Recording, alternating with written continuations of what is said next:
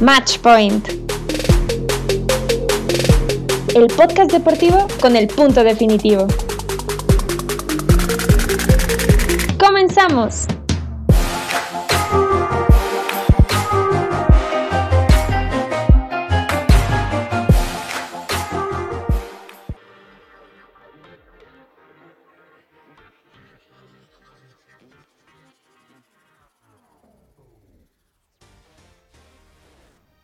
¿Qué tal todos? Sean bienvenidos a una nueva edición de Match Point, el podcast deportivo con el punto definitivo. El día de hoy me encuentro acompañado de dos personalidades del análisis deportivo con Francisco Barrientos, alias El Papo, y Mafer Leiva. Francisco Barrientos, empiezo contigo, amigo. ¿Cómo estás el día de hoy, Papo? Muy bien, Emi. muy feliz de estar aquí. Es la primera vez que me toca estar acá en el podcast. No había podido estar en la primera temporada. El primer episodio, bueno, nada más lo seguí. Y bueno, feliz de reunirme otra vez con mis compañeros de, de radio en Frecuencia SEM. Un saludo a Fer, que está también en la producción. Un saludo a Mafercita, que está todavía ahí en mood. Pero bueno, hablar de temas sensibles, diversos del deporte. Así es, un tema muy importante que vamos a tratar el día de hoy. Lo vamos a mencionar un poquito más adelante, pero antes quiero presentar a Maffer Leiva. ¿Cómo te encuentras el día de hoy? Hola perrita, hola papu. Muy contenta de estar de regreso acá en Matchpoint. Creo que la verdad el tema de esta semana está muy bueno. Ha sido una semana muy movida, a pesar de que fueron temas muy políticos. Me encantó que esta vez el deporte no se quedara de brazos cruzados, porque creo que siempre es una gran plataforma cuando suceden estos movimientos. Entonces, el podcast de hoy se va a poner muy bueno. Definitivamente, Mafer. También mando un saludo, como lo mencionaba Papo, a Fer Buga, productora de este gran podcast. Y vámonos ahora con el tema en cuestión. La situación geopolítica al este de Europa ha explotado en la última semana. El ejército ruso avanzó dentro de las fronteras de Ucrania después de un conflicto primero interno en, en Ucrania donde rebeldes de una región separatista buscaban la independencia. Rusia, con sus fuerzas militares, incursionó en este,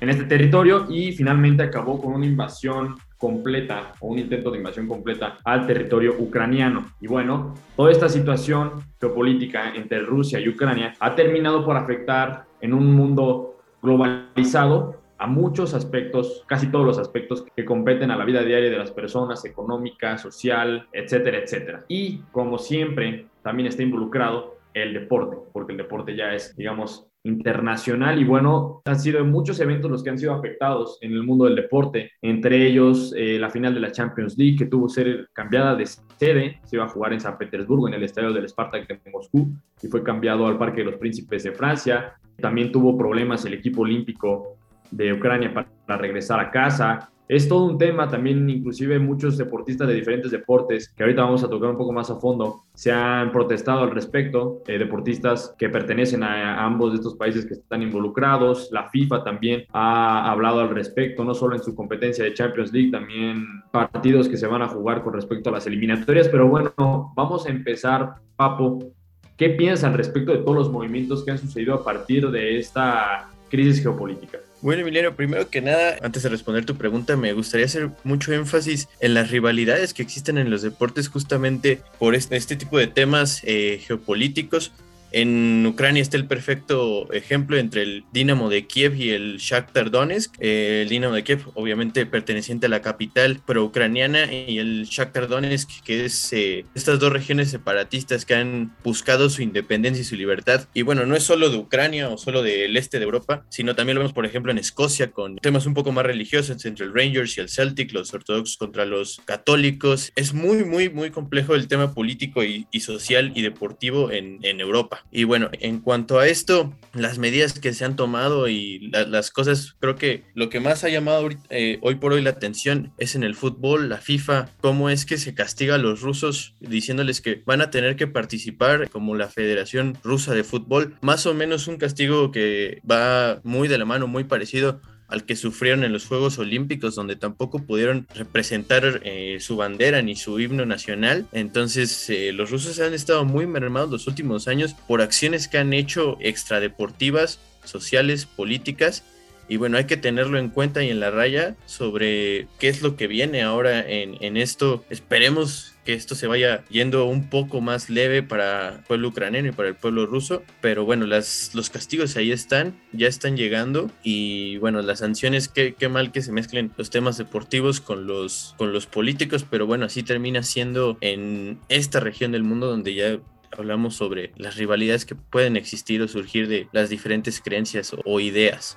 Creo que difiero un poquito ahí contigo, Papo, sobre todo por la parte de que se mezcle lo deportivo con lo político. Como les dije al inicio, a mí me parece que el tema deportivo es un lugar increíble para protestar ya lo empezaron a hacer en un torneo de la FIFA, no recuerdo exactamente en qué partido fue, pero los jugadores se hincaron y justamente pues pidieron por que no hubiera guerra y obviamente por Ucrania. También por ahí Andrei Rublev, que acaba de ganar el torneo de Dubai, escribió en la cámara No war please, no guerra por favor, que creo que a pesar de que nos parecen acciones de repente muy superficiales, en un gobierno como el ruso, que es muy totalitarista, y más allá de eso, que sí castiga a sus deportistas de repente cuando llegan a tener este tipo de, pues que se salen del carril, por así decirlo, significa muchísimo. Entonces creo que ya los, los castigos que se, les han, que se le han dado a Rusia han sido fuertes, pero la verdad es que ahora empezarlo a excluir de los torneos me parece también una buena idea de mostrarse a favor de Ucrania. Por ahí también en la Fórmula 1 que ya dijeron, y esto después de que Sebastián Vettel y Max Verstappen, que fueron dos de los que más sonaron en redes sociales, dijeran que pues por lo que está ocurriendo no me parecería correcto que hubiera una carrera. Esto lo dijo Max Verstappen. Sebastián Vettel dijo algo muy parecido, pero él añadió que en caso de que hubiera algún gran premio o algún evento en Rusia, él no asistiría, pues obviamente en solidarización con el pueblo de Ucrania. Me parecen movimientos bastante interesantes y pues al final, si tienes la plataforma en donde se escuchan miles de personas, pues creo que es el, el, momento de utilizarla y está bien que, que ahora los deportes estén tomando este papel tan importante. Sí, bueno, definitivamente para dar, para dar voz y todo todo este sentido es algo muy importante. Tal vez eh, la explicación que yo di no fue también a fondo, porque, por ejemplo, tenía muy, mucho en la mente esto de los boxeadores ucranianos, los hermanos, los Klitschko, que fueron campeones mundiales, y inmediatamente empieza este problema y del deporte tienen que regresar a su país para luchar en la guerra. Entonces, ese es el tipo de temas, a lo mejor mm, no son los apropiados que nos quisiera, quisiéramos aunar en el deporte, ¿no? Sino que, que se mezclaran con, con los temas sociales y políticos. Este tipo de protestas y esto que dices de alzar la voz, claro que es muy importante.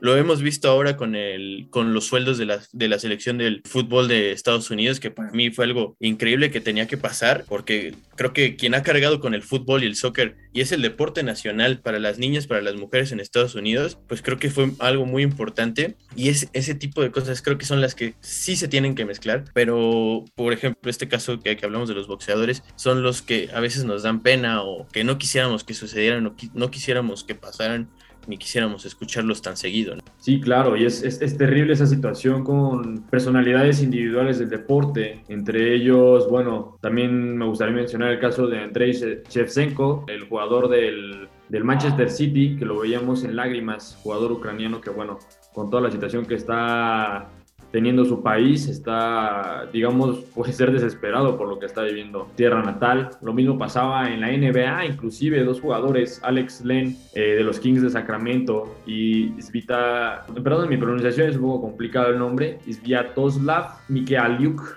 de los Raptors de Toronto, Ambos jugadores hicieron una declaración conjunta donde decían de manera resumida que una gran tragedia había sucedido en su querida tierra natal Ucrania, que condenan la guerra y que Ucrania es un país soberano en paz, habitado por gente que quieren ser los, los que deciden sobre su propio futuro. Entonces, bueno, ahí podemos ver la opinión fuerte por parte de, la gente proveniente de Ucrania, pero también lo mencionaba eh, Maffer, eh, sobre el tenista que mencionabas, Andrei Rublev, es un hombre ruso que está reclamando con respecto a lo que está haciendo Rusia sobre, sobre Ucrania. Y es que es una situación que lo vemos en la misma Rusia, como lo decía Mafer, país que, que la libertad de expresión es complicada, muy complicada para la propia población, inclusive gente está saliendo a protestar en contra de esta guerra. Es evidente que ni un lado ni el otro en cuanto a la sociedad civil estaban buscando este tipo de circunstancias que se llegaran a estas últimas instancias. Y bueno, yo creo que es, es un tema muy delicado, sobre todo para las individualidades que están lejos de este conflicto, que quisieran de alguna manera tratar de ayudar a su gente, a su pueblo, y no lo pueden lograr. Me gustaría hablar acerca de algo específico también con respecto a lo que decía Papo, acerca de la FIFA que además de no dejar a Rusia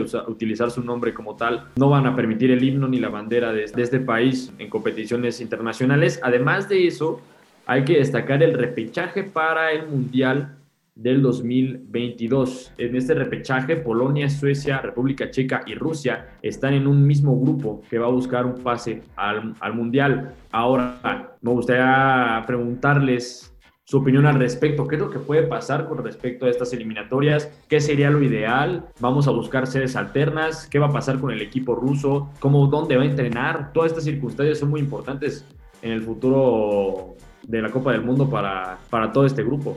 Sí, bueno, recalcar que la Copa del Mundo fue en Rusia apenas hace cuatro años y cómo cambian las circunstancias de ser un consentido de la FIFA a pasar a alguien que no quieren que pertenezca del todo y de lleno al fútbol internacional. Pero bueno, en cuanto a los rusos, van a tener que jugar sin, sin yo creo que lo, lo, principal que uno busca cuando es un jugador profesional de fútbol, de básquetbol, es representar a su país, ¿no? Creo que es lo más importante que te puede pasar en la carrera y creo que hacerlo sin ese sentimiento, sin ese himno, sin esa bandera, pues debe ser un castigo muy duro para ellos, para jugadores que a lo mejor no están involucrados o no están a favor de lo que está pasando, quién sabe si esto se vuelva, se se haga más grande e inclusive algunos de los jugadores no quieran participar o jugar para su selección, que lo hemos visto en otras eh, partes y otras fases de, la historia del fútbol y del mundo. Y bueno, en cuanto a Ucrania, ellos creo que es más complicado porque también están en un bracket de playoff para la Copa del Mundo. Creo que usar su símbolo y su bandera es, es algo que podría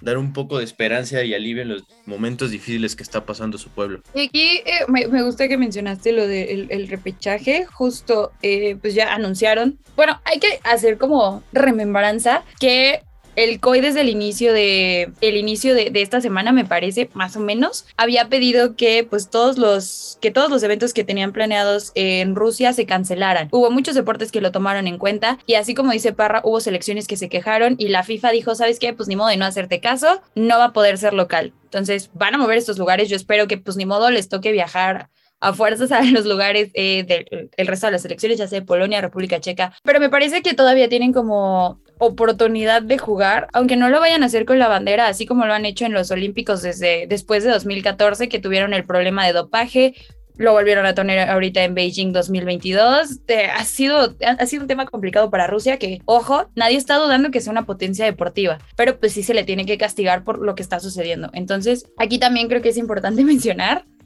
van a jugar el repechaje, no con la bandera, no con el himno, porque se quejaron algunas elecciones. Pero ahora Francia también está pidiendo que se expulse por completo a Rusia del el mundial, porque no deberían de tener pues la representación si no van a tener como esta decencia humanitaria. Que también aquí eh, voy a estar de acuerdo con lo que decía Popo hace rato. Es una guerra que afecta tanto a los civiles rusos como a los civiles ucranianos. Entonces creo que aquí es donde lo vamos a ver más afectado esa representación.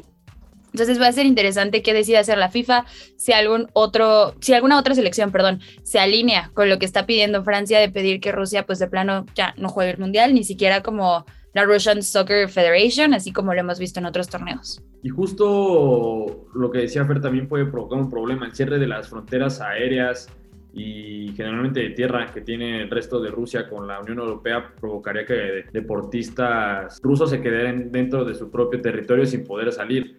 Y bueno, eso es una posibilidad dado tomando en cuenta el conflicto. Ahora, con respecto a lo que decías, Maffer, acerca de expulsar a una selección, justo lo estaba yo considerando porque recuerdo también las amenazas que ha tenido México con respecto al grito homofóbico que se da en, en el estadio que me parece una medida, la verdad, adecuada, porque es, un, es algo que ya no se debe escuchar en los estadios, pero se tendría que tomar en cuenta una medida de la talla similar. A ver, el grito homofóbico no es por parte de los jugadores, es por parte de la grada. Ahora lo que estamos viendo tampoco es responsabilidad de los jugadores, los jugadores no están mandando a invadir Ucrania, lo está haciendo el gobierno de Rusia. Ahí es donde tenemos que entender dónde podemos pintar una línea donde sea la diferencia entre la representación, como decías Maffer, y qué tanta responsabilidad tienen los jugadores con la situación que está pasando. Cuando lo vimos en el caso de dopaje, el que se quitaran el nombre de la Federación Rusia me pareció adecuado. Yo creo que no se debían quedar sin la oportunidad de participar, pero sí que no se les diera la representación como tal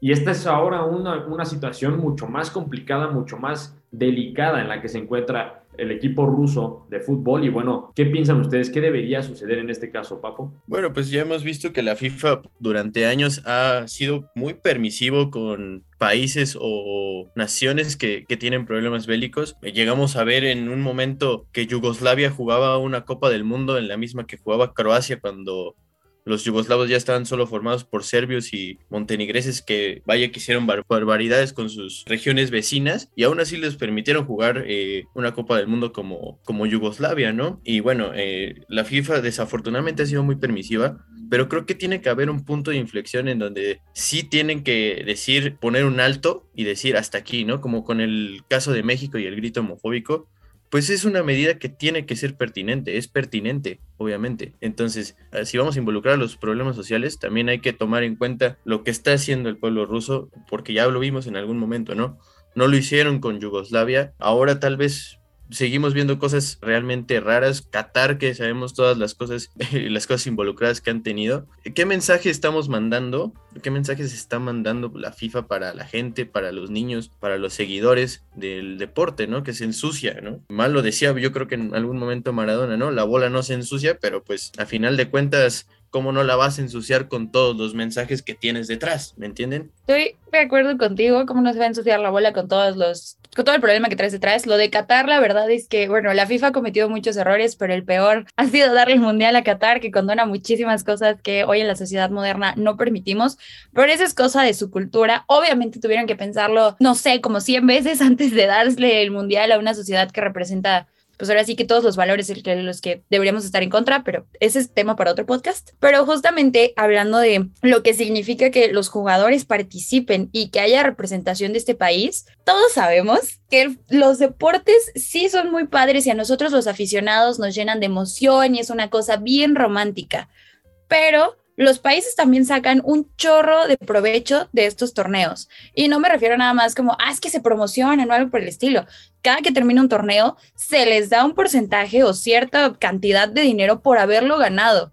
En el último mundial en Sochi se aumentó el cheque, creo que era de 32.4 millones el que se iba a llevar eh, la selección campeona.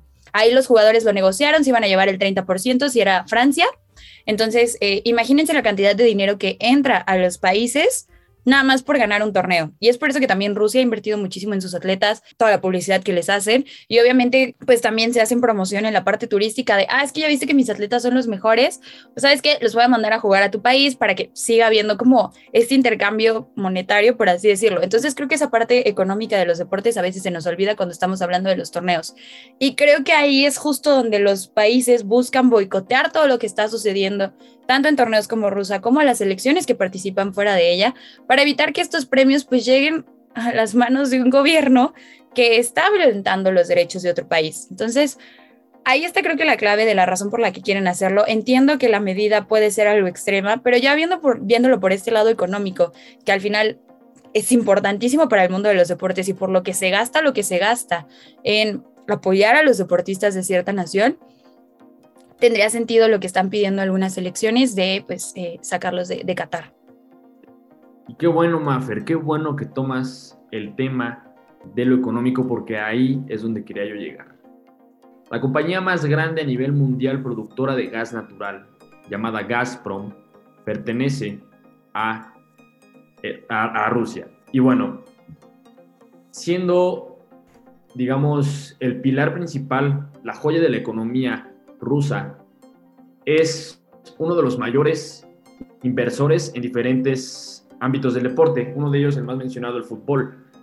Y es un tema muy importante porque el equipo del Schalke, Schalke 04, ha quitado a Gazprom como patrocinador de sus playeras. Pero algo muy interesante es que la misma UEFA Champions League, que es patrocinada por esta misma compañía de gas natural, no se ha pronunciado al respecto de esta compañía que vaya que está invirtiendo bastante dinero ok, cambiaste la sede de tu final de Rusia a París.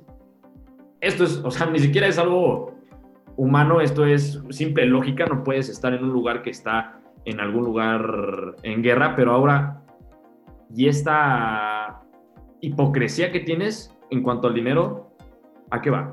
Estoy de acuerdo contigo, pero creo que al final, pues la liga necesita el dinero, hay que ser honestos. Lo estamos viendo en Fórmula 1 con el equipo de Haas, que su principal patrocinador era una empresa rusa.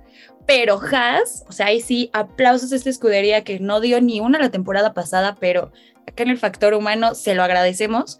Le dice adiós a su, a su patrocinador principal, que era ruso, de eh, Uracali, perdón.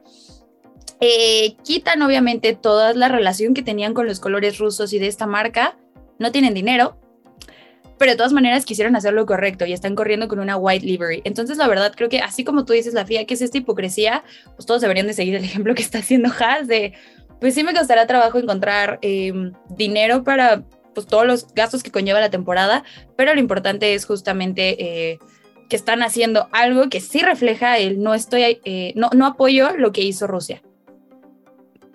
Sí, y estos temas de la hipocresía siempre han sido grandes y ahora que lo mencionas en, la UEFA es realmente de esas cosas que, frustran, ¿no? Escucharlas. ¿Cómo no quitas a tu patrocinador? Porque muy poca gente a lo mejor se podría dar cuenta menos que investigue un poco más a fondo, pero sí cambias la sede, ¿no? Quieres mandar un mensaje, pero lo único que haces es mandarlo sin hacer algo que está eh, de verdad detrás bien y correcto, ¿no? Entonces, es algo muy hipócrita que hagan eso desafortunadamente está ocurriendo así. Esperemos que las decisiones cambien y bueno, esperemos que esto eh, no crezca además. Pero bueno, por ahí me, ya me dicen que ya nos tenemos que ir, ¿verdad, Parrita? Así es, mi papo. Antes de ir nada más el dato con respecto a Gazprom y la UEFA, todavía y renovaron el año pasado, eh, del 2020 al 2024, el patrocinio de esta empresa de gas natural. Y bueno, ahí le dejamos este esta reflexión con respecto a, todo lo que está sucediendo debido al conflicto geopolítico que se presenta al este de Europa. Y con eso nos despedimos el día de hoy. Muchas gracias por escucharnos. Muchas gracias a, claro que sí, nuestros locutores y nuestra productora Ferbuga por estar aquí el día de hoy en esta grabación. Y no se olviden de escuchar Match Point, todas nuestras siguientes ediciones, nuestros siguientes capítulos. Este es el podcast deportivo con el punto definitivo. Hasta luego.